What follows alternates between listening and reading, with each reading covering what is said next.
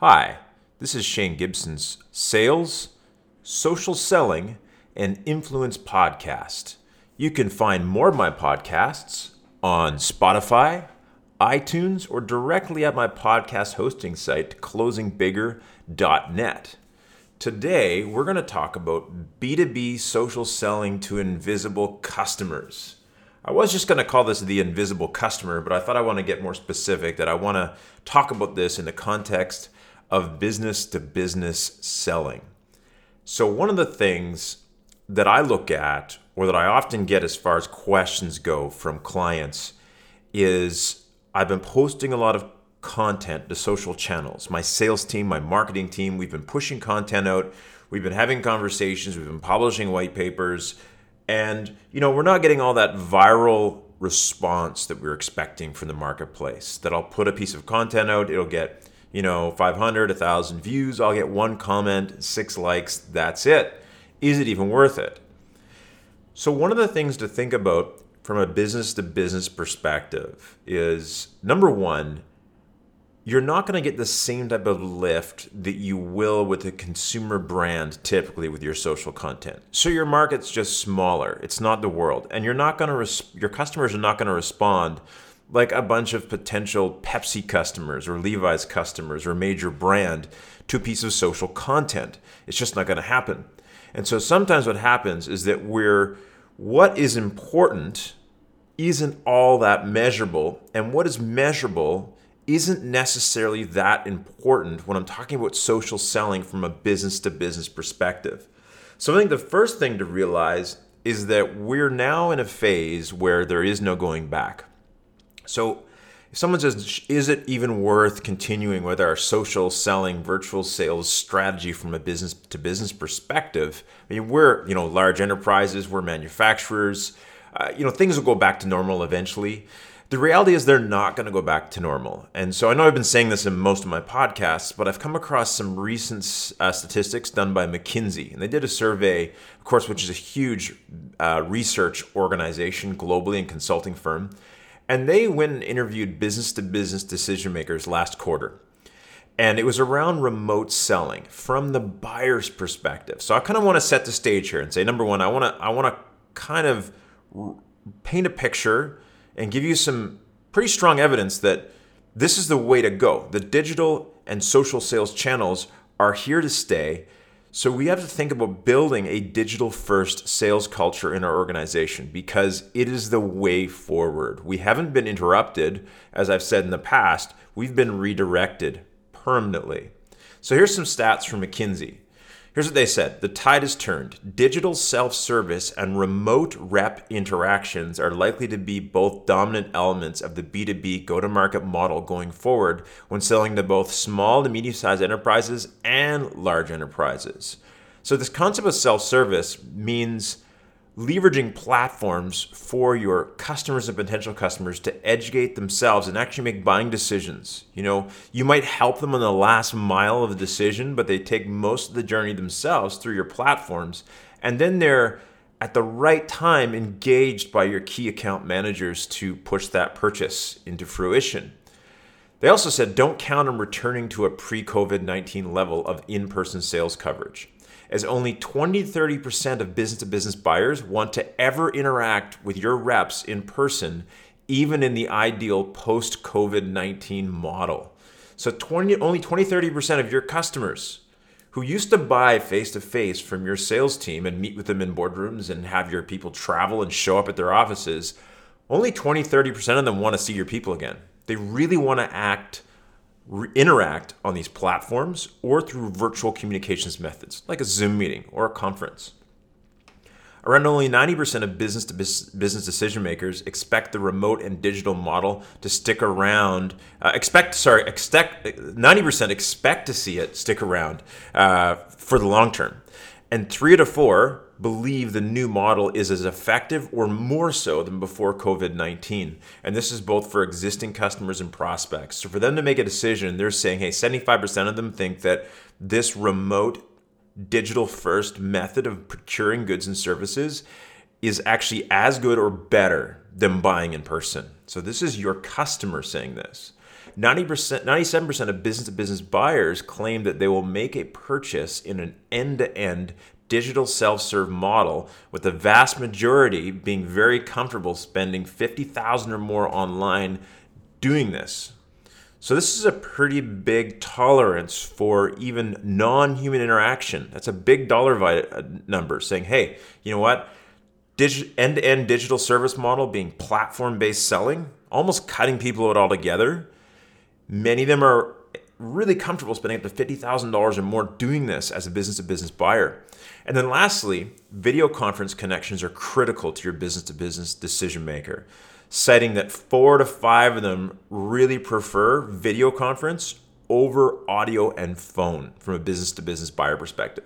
So, why I share these numbers, and I did stumble through them a bit here, uh, is that it's really important to note that digital first is actually, as Dennis Covier and I say in our book, is actually customer centric.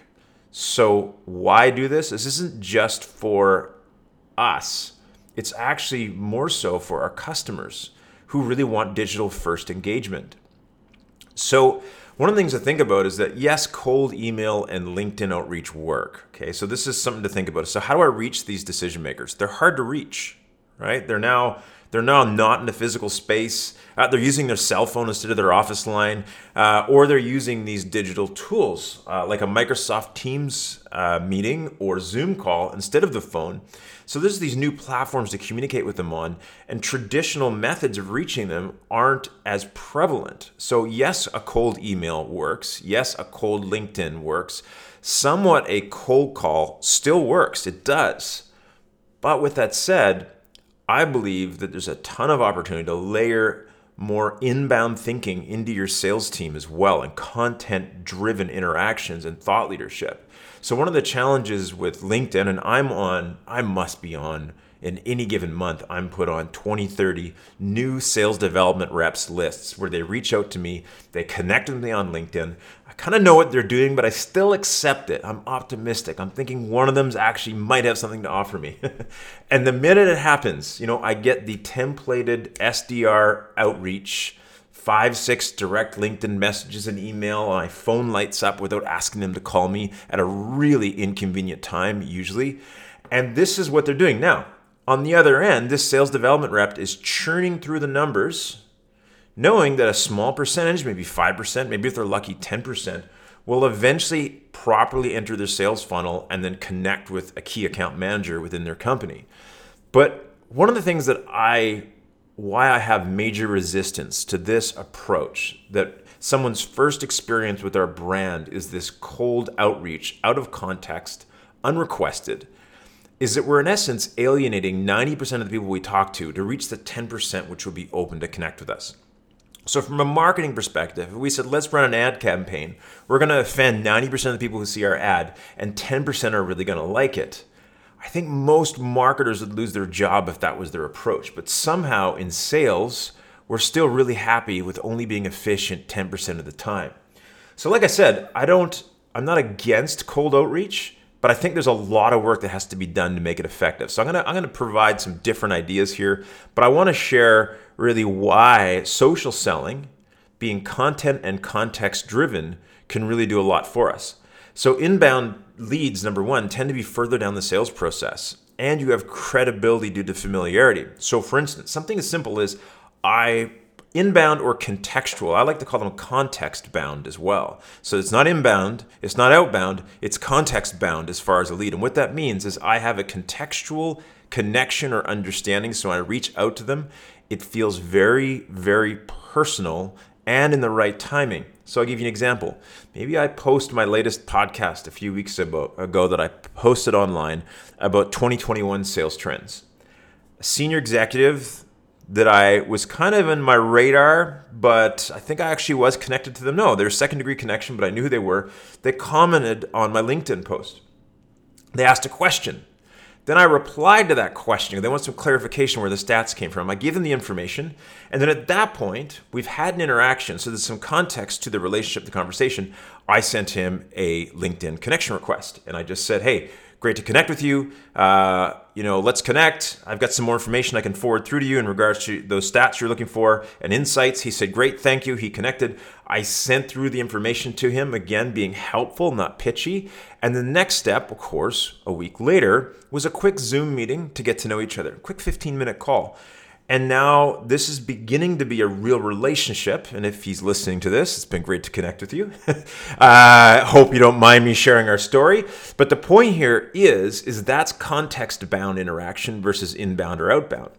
So here's some interesting things about how we get discovered though by business to business decision makers as well is according this is a study also put out last quarter so just a couple months ago uh, by hootsuite and they looked at sort of the state of digital in the business to business space uh, globally. And here's what they found is that business to business decision makers will often discover new brands through conferences and events. So 45.8% still through online conferences and events are discovering brands. So when we think about what is the benefit of participating in or hosting an online conference, event, or webinar, that's our answer.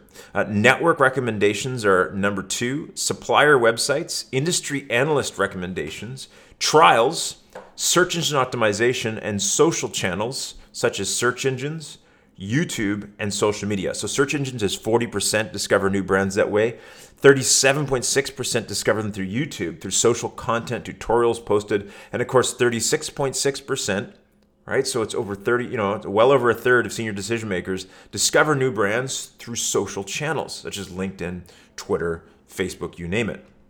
So 30 0.7% of decision makers go as far as to state that social media is very influential when they're researching their product or service biz, service purchases. So it is a contributing factor. So why do I say this? Is because we I go back to how I started that hey, I'm producing this social content and yet I'm not getting a lot of likes and comments and and people filling out um, you know subscription boxes so that I can get their email and pitch them. Is this really working? The reality is, the senior decision makers in many cases are lurkers. They have been since I started in social media marketing many years ago, over a decade ago, doing my podcasts. That I had tons of people who would be listening to my podcast for three, four, five, six months as senior executives of major corporations before I ever knew they existed right? And so they will follow us on different platforms. They might even put us on a list on Twitter, but not follow us on Twitter, right? They might hop back and look at our content through mutual connections on LinkedIn as it pops up their feed, but they don't reach out and connect with us. But they are consuming our content, but they're lurking. They're that invisible customers I talked about before. And so these some of these are the most powerful types of consumers of your content. Not the one that likes and comments it and tells you how awesome you are and how much they love your content. They're probably not even your customer. It's the ones that are lurking, consuming content and using it that sometimes become your best customers. And for me, absolutely, I you know I landed one of the biggest, the world's biggest you know automotive manufacturers as a client uh, several years ago through a podcast, and then following me on Twitter. Uh, you know, I ended up in South America doing a speaking a speaking tour as a result um, of a YouTube video that I put together. And I think about this is that these people weren't these people never commented on my podcast or shared it anywhere or said thank you. They didn't comment on my YouTube channel. Uh, they didn't ask a question. They didn't like it. They simply reached out on their own afterwards with an inquiry. And so they were further down the sales process, which is some of what's going to happen. So as far as social platforms go, we said you know a third of people discover decision makers discover brands through social platforms, and if you're a salesperson listening to this, you are a brand. Okay, so they're discovering people will discover you the same way. And we've got to start thinking that way. Is that YouTube leads the social platforms? So 50.9% of discovery uh, happens uh, through YouTube by these B2B decision makers. They use it as a brand research tool, followed by Facebook, at 48%, WhatsApp at 38%, Instagram at 36, and LinkedIn at 33%. Twitter's near the bottom, uh, 29%, but still a pretty good number. A third of B2B decision makers use these platforms to research potential suppliers. Messenger, Pinterest, Snapchat, Reddit, TikTok, WeChat, etc. are much less used from a direct research and procurement perspective, but they're, you know, keep an eye on them. Uh, we could see them rise. And so, again, like I said, most senior decision makers are lurkers, but that's not a reason to not create content and put it on the web. uh, on our social channels. So some things around these decision makers I think is important is try to reduce the friction for them to be able to make their decision. So I don't tend to make people opt in to download my white papers or my reports or access any of my thought leadership content. Uh, a lot of people, like myself, are tired of having people pound their inboxes with irrelevant pitches, and they're a bit more shy to share the information, uh, their personal information, yet they still want to consume the content and make a decision to do business with us. So, the other example is like this McKinsey report. I pulled a bunch of stats out earlier. Um, a lot of that came from a report they offered online. They didn't ask me for my my email address. They simply publish the content and they have links on that page to reach out to that organization, plus a chat bot that I can hop into if I want to and talk to them. But the key factor is, is they've ungated their content and they've doubled down on thought leadership, which I think is something we need to think about as more and more people are tired of being pitched and want to instead make a buying decision instead of being sold to. So provide multiple formats formats for content. So, you know, if I'm going to release a study, I'm going to have a summary, I'm going to have a white paper, I might have a quick video explainer. I might also provide a copy of the slides and uh, you know, and from there and then maybe an audio podcast version. And depending upon the individual and decision maker and the time they haven't had their research, some are going to want to just look at our infographic. Others are want to read the whole study. Someone else might pop that podcast on in their car and listen to it. And so, if you want to increase your chances of success, think about multiple formats for the same content within various channels. So, why am I back sharing podcasts? So, as many of you know, um, I have I've been podcasting forever, long before it was cool, so to speak. I started podcasting in 2004. I've got over 50 episodes here, uh, you know, listed on on Spotify uh, and iTunes, but I've done, uh, you know, more like 250 episodes uh, over the years. But I stopped for a while. But one of the things I realized is that, you know, a maybe I quit a bit too soon, uh, but also the trend has switched back where people number one, and this is why things like Clubhouse are working well, audio only social networking platforms. But the downside to a clubhouse is that the minute you schedule something, you lose 80% of your potential audience because not everybody wants to come in at that time. So, what I've found is that asynchronous content, content people can consume when they want to in multiple formats, is really, really vital to really not pushing content at people when you want to, but letting them consume it when they need it. And this is why I'm really doubling down again and excited about podcasting on a regular basis. So webinar recordings as well. So, you know, most webinar recordings are actually listened to after the fact. So I recently did a webinar. We had about 80 people on it, even though we had 300 people registered for it, uh, or 80 people, 80 people on it. Then all of a sudden, a week later, we had 500 total unique listeners to that podcast. Why, or sorry, that webinar. And why that's important is it really shows that people are, some people want it live to interact with us, but others want to consume it when they need it. So align with other content providers and platforms as well. So what I'm talking about here is that if you want to reach these decision makers, look for other content providers, other thought leaders, other companies that don't compete where you can connect together and do things that draw in these decision makers where you're providing an online conference, for instance. You might guest speak for their conference, invite them to guest speak for yours, collaboratively organize events together, uh, write for industry and regional sites, create content for various portals that are out there that cater to these audiences. And these are some of the ways that we can be found. And this isn't just for the marketing department, but for individual sales professionals. A lot of this can be applicable. You can take part in these or even organize these regionally or vertically with the support of your organization. So I know this is a bit of a rant around reaching these decision makers and why content is so vital. But the reality is that today, there's a lot of lurkers out there that are hard to reach through cold prospecting, but are consuming great content. So, and some people say, well, you know, my target market is, you know, heavy industrial. So here's a stat from thinkwithgoogle.com, it was put out last year. Uh, 67% of purchases for multiple industrial manufacturing and pack and ship industries were influenced by digital. So these business to business decision makers, 67% of them say their purchases were actually influenced by digital, specific, specifically content. Now, here's something also interesting is the leading reason business buyers have limited engagement with vendors is because marketers are sending them too much irrelevant content. And that's 34% of them said that according to KoMarketing. And that's a KO marketing uh, a study they did. So why this is important is it goes back to context, sending them only content that's relevant to them and giving them the option on how they consume it, which is where in my opinion we're better to produce really great content constantly on our social channels, from podcasts to videos to tweets to LinkedIn posts to articles to white papers, and then really getting them in front of the right people on those channels. And then when they engage, we have context bound outreach, meaning once I had that interaction, or they've popped up on my radar, I can now reach out in the context of that interaction or their need or the conversation. And it's no longer an outbound cold prospecting, but it's also not sitting on your hands waiting for an inbound lead to someone to fill out an email form. And so it's kind of a, a hybrid of outbound and inbound, but it's with context. So think context bound.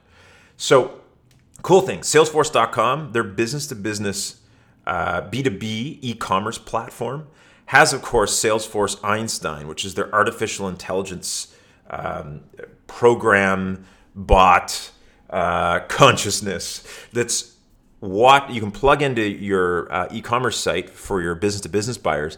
It'll actually track their activity on your site based upon the fact that they've been logged in see what they put into their cart what they evaluate what they've downloaded as far as white papers and it can then based upon various algorithms push the right leads to your sales team to say, hey, this person is interested in this, this, and this. 57% of people who download this, white paper are actually ready to make a decision based upon our data. You should call this guy. And so this type of artificial intelligence also exists to some degree even within HubSpot.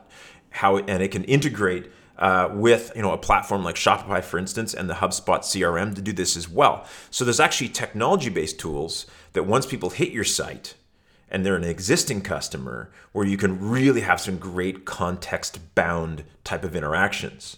So think about context being relevant and also timing. So it's not just about the right topic, but the right timing, right? And so this is key. So let's look at some high level how to's around a lot of this rambling here. Let's see if I can leave you with some action steps to think about as you put together your business to business social selling efforts. So, number one, just this is sort of the unofficial number one stop counting likes and shares and comments okay so this is i know this is a hard one but you know it might feel good but it doesn't necessarily mean your content is working or not working i'm looking at over the long term as i push content out there and i drive context bound interactions the results that follow up there that's what i want to look at how many of the right people have entered my sales funnel so number one know your ABCs. This is the first step. Is first you need to know your ideal client and really define them forensically within what you know uh, Dennis Covigney uh, you know called your micro niches. So not just a niche, but your micro niches, right? So very identifiable segments with key needs in specific regions, maybe even a specific stage of business growth in a specific industry, and I'm really looking for the 20% of the customers or prospects that would give me 80% of my results and revenues. So, who are the 20 percenters? Who are my, what I like to call A's or double A prospects? What do they look like? And this is usually just the company I'm focusing on. And then the next level is to identify the buying influencers within each of these companies. So, I want to think about who typically influences the purchase or is a good entry point. So, the content I produce and the context I have with these people is different. In marketing, we call them buyer personas. And so I think it's important is that what it really is is what are the attitudes, values, needs, pains, and preferences of the people in these positions. And our content and context will be different for different positions. So I'm not just creating content for this type of company, but this type of person in this company. So, what's the challenging goal of the CEO for a mid sized telecommunications company in the southern US, right? So, this might be so, what is, what is really their key challenges and goals? And what context do I present my solution in from a content perspective that would resonate with me, with them? And also, what type of content and help do they need? So, this is going to drive the type of content I create for them. Sometimes it's actually educating them on an unknown need. So some of my content sometimes is say, hey, have you thought of this? And to engage them this way and to educate them. Now, with that said, at the same company, their COO looks at the world with a different lens. So does the content I'm creating maybe speak to them a little differently? A vice president of sales for that same company would have a very different lens, set of challenges and goals than, of course, the COO or the CEO. So they'll respond to different types of content. And if I reach out to them and establish a relationship with them, my context has to be very different. Or the CIO, right? Or a branch manager or a frontline sales executive. So what I'm getting at is depending upon what your ideal entry point is, we've got to understand how our content is going to speak to our ideal entry point or multiple entry points. Number third, think number three, think channels of influence. And so when I talk about channels of influence, instead of thinking about platforms or tweeting, posting to Instagram, Instagram, think about channels of influence. So not just LinkedIn, but LinkedIn groups. Or a channel of influence, in my opinion, is specific hashtags on LinkedIn that people are following. Or influencers. Influencers on LinkedIn are channels of influence. So for instance, you know, I look at gong.io. So Gong has, you know, a great artificial intelligence based sales platform to make organizations smarter and better at having conversations with customers and seeking opportunities. And so they've got tens of thousands of followers on LinkedIn. When they post content, it gets tons of engagement. And all the people that are having a conversation there, many of them are my ideal clients or potential alliances. And so just by following that brand and getting involved in the conversation and interacting and asking questions with the other commenters is actually a relationship building and brand building opportunities for me and my organization. So that for me alone within LinkedIn is a specific channel of influence. So think channels of influence versus I'm just going to push some content onto LinkedIn. Uh, other channels of influence, of course, are YouTube, but YouTube isn't just about you know having content for people who are on YouTube. Remember, YouTube it shows up in Google search as well, and so we've got to think about this channel of influence and Google search. It's really an optimization and keyword exercise. So in order to leverage that well, you have to understand what key terms people are searching under and then how to optimize your content for that. So there's a whole other game around that from being found. Online conferences, of course, is a channel of influence. So attending, creating, hosting, speaking at podcasts, getting on them, and even creating your own. Various platforms are also channels of influence. So, depending upon your business, you'll often have industry specific platforms.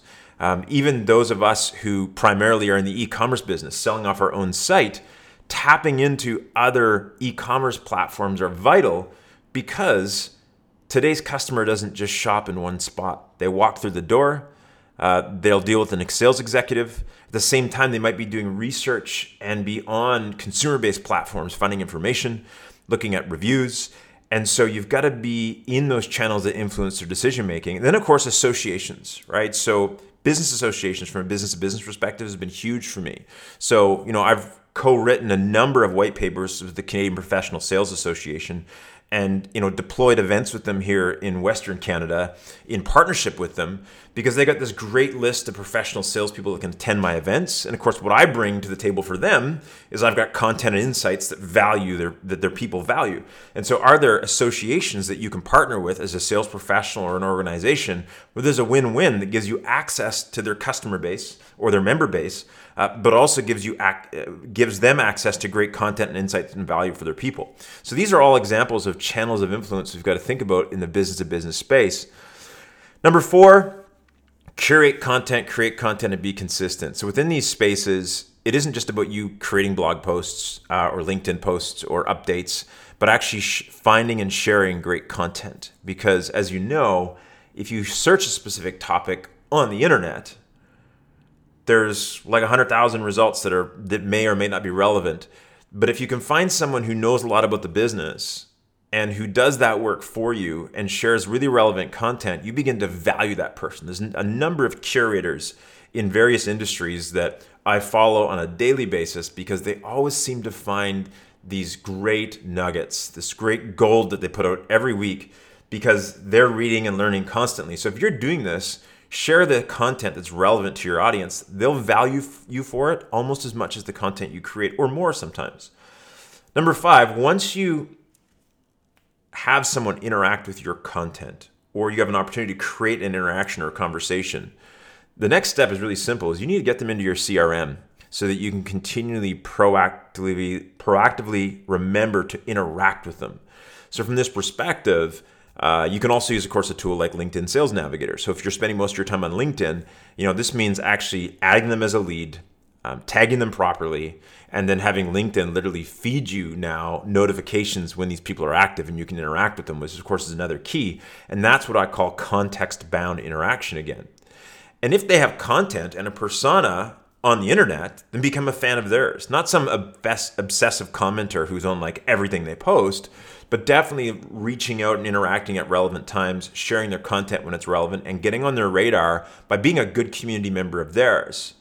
So, number seven, of course, is, you know, beyond all of this, the final step is that context bound outreach on a consistent basis. So this is where I've got them on my radar and now I'm looking for opportunities to engage. And sometimes their name will pop up in my CRM and they'll have not produced any new content. I've seen no press releases that have occurred, uh, no mergers, nothing that's relevant for their business where I can reach out in context. And I've got nothing new for them. I might actually put that lead on snooze for two or three days and try again because I find that waiting two or three days to outreach, if I can find some context, is way more powerful than just sending them a generic, non value added message. And number, the final piece here, and this goes all the way back to 2009 when Stephen Jagger and I wrote our first book on social media for sales professionals and entrepreneurs, is Get Sociable. And for at that time we wrote it, it meant that use the internet to get off the internet. So these light connections on Twitter or LinkedIn where we're loosely interacting or at a surface level, get them on the phone or in person or now today, for most of us, being most business decision makers want remote interactions, is get them into a Zoom meeting, get them into a small exclusive event. Um, even make it real, like book the Zoom meeting and send them an Uber Eats gift certificate after so you can have a lunch and learn with them, whatever it might be. But the key factor here is you want to take these social interactions and actually deepen them contextually with a one to one meeting, right? Or a small group meeting to make it real. What's interesting is once you've had a really good personal interaction and conversation with somebody, even through a Zoom meeting, all of their content means more to you on the internet because you actually feel like you know them. And so this is one of the key pieces that we miss, I believe, is that we spend too much time again counting likes, tweets, followers, interactions, comments, leads. What we should really be counting is the number of people we actually on a context bound level establish a true level of rapport and interaction and relationship and that's how you should be measuring your social selling ROI to invisible customers. Is don't worry about the amount of content you put out and who's interacting with each piece, but what is precipitating out of that at the end of the time, which is these context bound interactions which build into relationships, which eventually will turn into business. So I know this has been a long, whining rant today around social selling to business to business decision makers. And I guess my final piece is it's about consistency. It's about understanding, truly understanding your target market, the personas, and then putting out that great content and having contextual interactions that drive business. This is Shane Gibson's sales, social selling, and influence podcast.